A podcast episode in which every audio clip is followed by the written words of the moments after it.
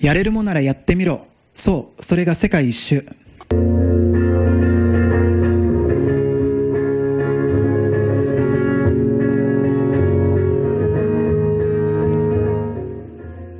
オープニングテーマ、やっけんいもむしローリングアタック。こんにちは、旅が仕事のラジオ DJ まさき世界一周です。この番組は200カ国の旅する雑貨やコパカバーナ、世界料理レトルト販売、世界のごちそう博物館、渋谷の多国籍料理店イエネがバッチフラワーセラピーピラの協力でお送りします。そして書籍、旅が仕事、月3万円稼ぎながら旅するためのノウハウ発売中です。よろしくお願いします。はい、始まりました、まさき世界一周の旅ラジオ。今回は作家の、宮代ジョージさんにお越しいただきました。よろしくお願いします。よろしくお願いします。はい、ジョージさん、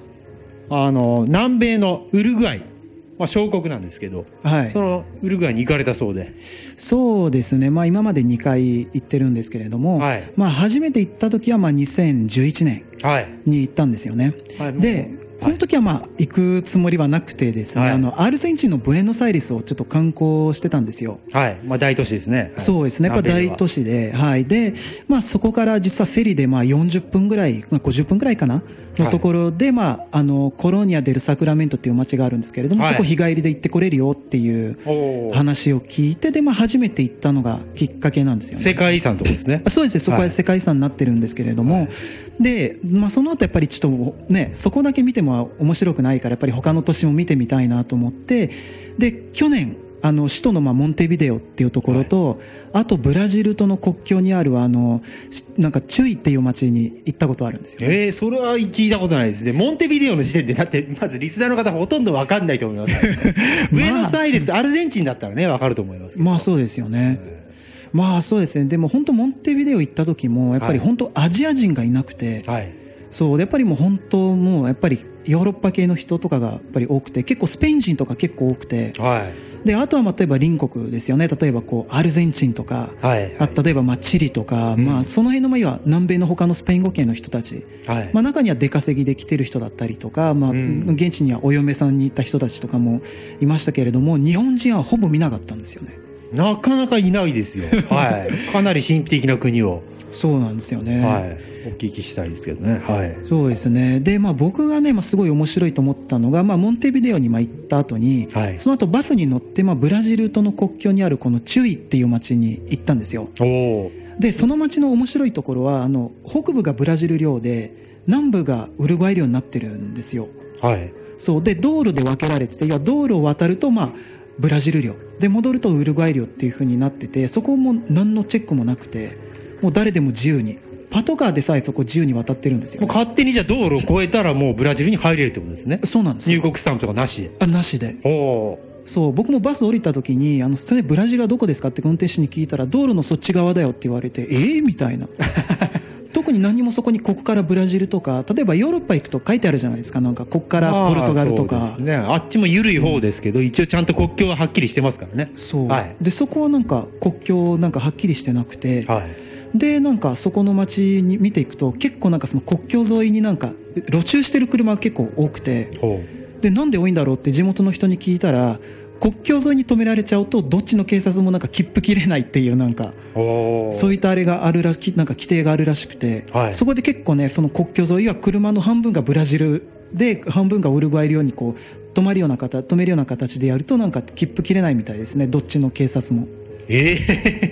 それはじゃあそんな裏技して止めてる人がいるってことですね。いや、もう地元の人はほぼそんな感じで、そう無法地帯ですよ、それ、ある意味。そう、ある意味で。それで俺聞いたのね、じゃあ交通事故起きたらどっちの警察で処理するのって聞いたら、いや結構それがね揉めるって地元の人が言ってて。そうですね、だって保険のルールとかだってブラジルと例えばウルグアイで違いますからね。うん、そう、やっぱり国が違うわけだから、その、はい、ね、保険のルールだとか、あとその交通ルールだってやっぱり国が違うわけだから、はい、で、例えば今ブラジル領土で起きたっていうふうに認定されたら、ブラジルのね国内のその交通ルールが、ね、適用されるし、はい、で、それがウルグアイ領土だったらウルグアイのねその交通事故のねルールが適用されるわけだから、もうそれだけで全然内容がね、その警察のその自己処理の仕方も変わってくるから、うーん、そう、あ、こんな世界ってあるんだと思って。ブラジルなんてめっちゃ大国ですからね。大国と本当にもう300万人ぐらいしかいないウルグアイじゃルール全然違いそうですよね。そう、だってウルグアイなんてだってもう牛の数の方が多いって言われてるぐらい人がいないから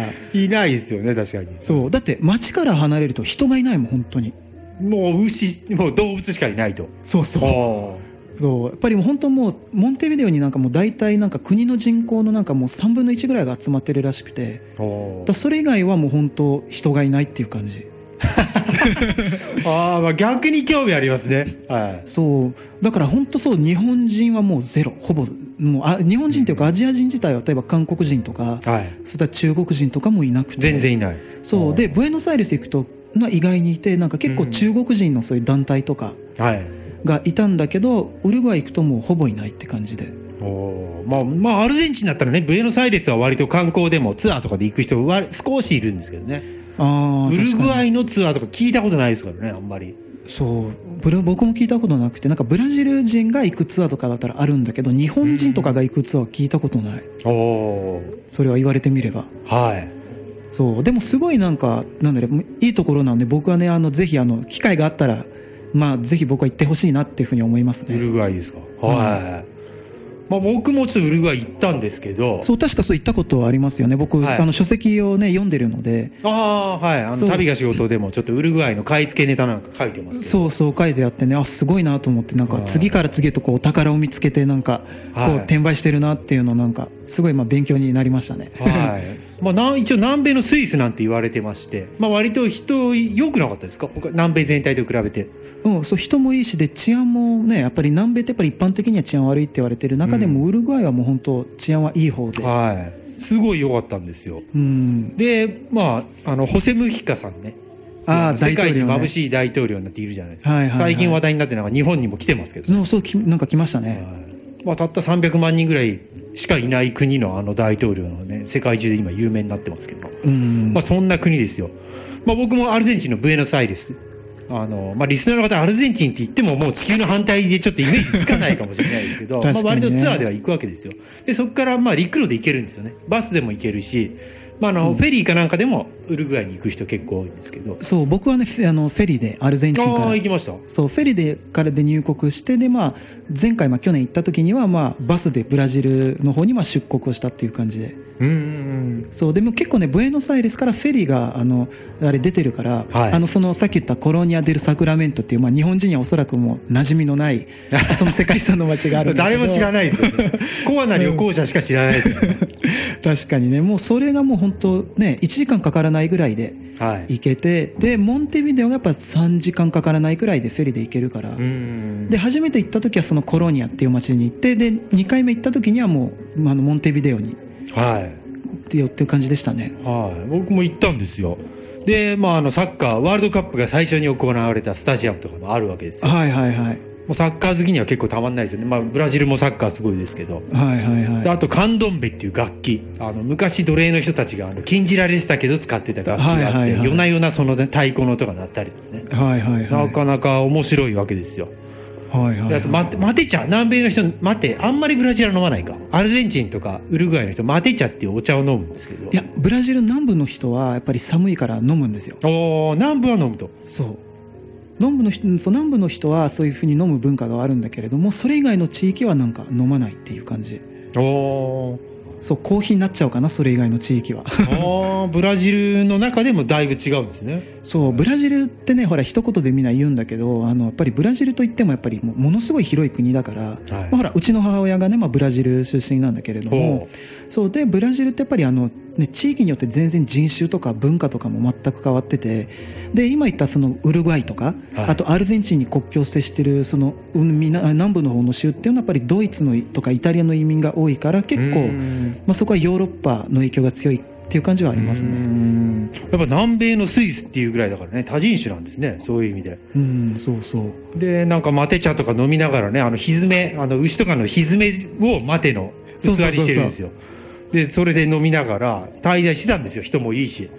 でまあちょっとカメラ持ってたんですよね僕世界中カメラ回しながら旅してるんで、はいはいはい、でちょっと庶民がいるところに入ってったんですよ。でちょっと子供なんかがいてすごい可愛いなとか言って手振ったりして遊んでたんですよ、はいはいはい、で撮ってたらで急に後ろから掴みかかられたんですよ。うわ最悪だ思いっきり首絞められましてでもう気で仕掛けたんですよ。で最後はどうなりました？でそのままカメラをもう一人なんか撮って逃げる役がいて、思いっきり逃げられまして。あなんかありがちな